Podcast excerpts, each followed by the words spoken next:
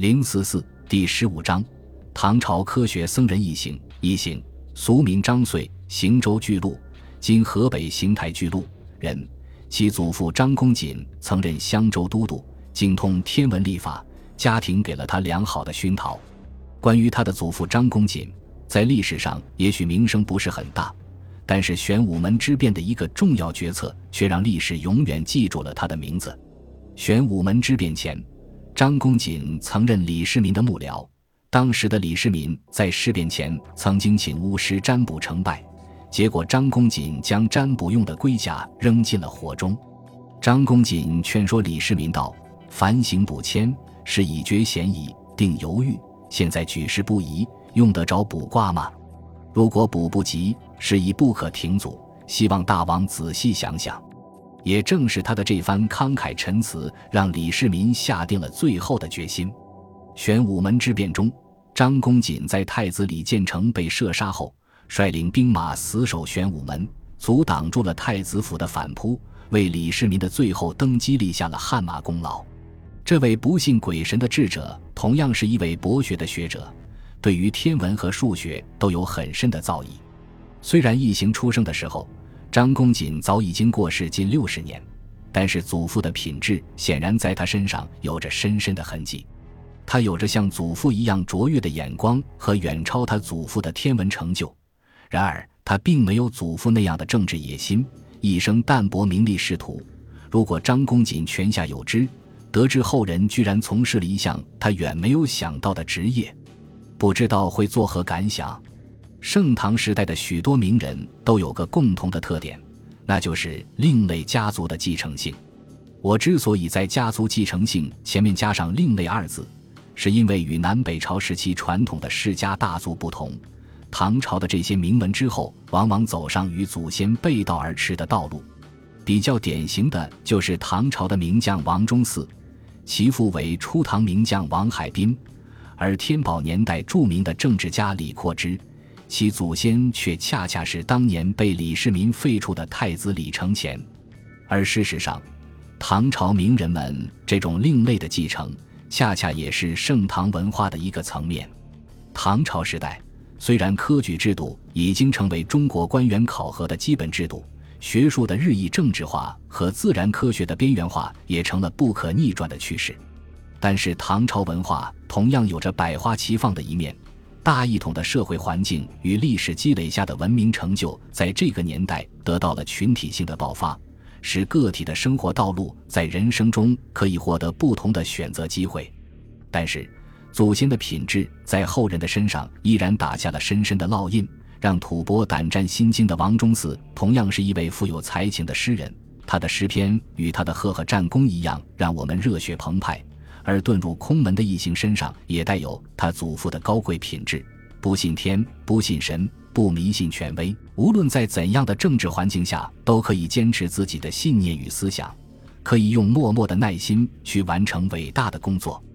而且他远比如祖冲之等科学家幸运得多，生活在一个文明开放的时代里，他的科学工作得到了莫大的支持。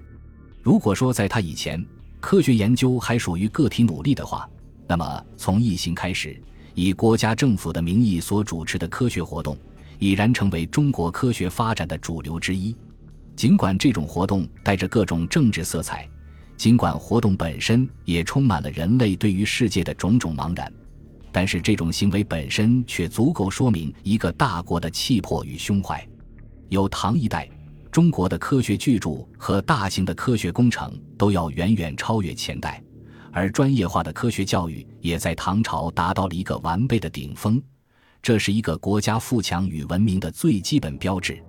从这个意义上说，异形是幸运无比的，它拥有前代科学家们所不曾拥有的政治环境和生活环境，文化上的兼容并包和自由开放的风气，以及雄厚的经济支持，都为他的成功铺垫了最为广阔的平台。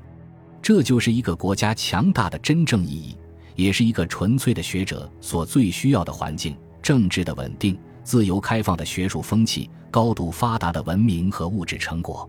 在那个年代里，中国是所有理想主义者心目中的典范国家。那个年代里，阿拉伯文明刚刚勃兴，还身处无休止的征战中。欧洲的邦国四分五裂，东罗马帝国正步入它的没落时期。在地球的西边，森严的堡垒和黑暗的神学禁锢了欧洲人飞翔的翅膀；而在另一端的中国，发达的交通、统一的政治环境和先进的生产力，都让这里的人们享受着眼界无穷、天地宽的纵横之感。而我们的异形就是在这样的环境下踏上了历史的舞台。异形出生于公元六百八三年，他出生的时候，他的祖父那位大名鼎鼎的张公瑾大人已经谢世近六十年。由于武则天的缘故，这个曾经在贞观之治中立下奇功的家族，而今正走向没落。但是那位素未谋面的祖父却为异形留下了丰厚的遗产。他的天文学观测记录以及各类天文著作，家族的文化传统让易行成为一个博学的青年。二十岁的时候，易行写成了《大眼玄图》和《易诀》各一卷，用以解释杨雄的《太玄经》。让人惊讶的是，他仅仅是用了几天时间就完成了这一艰苦的工作。而他过目不忘的本事更令人惊讶。无论多么让人费解的书目，他只需看一遍就可娓娓道来。甚至描述的生动有致，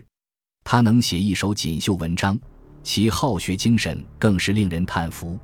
为了能够探求知识，他曾经在唐朝著名的藏书楼园都灌借书阅览，甚至读书读至废寝忘食。他的刻苦与博学在当时也盛名广播。如果按照一个青年正常的成长道路走下去的话，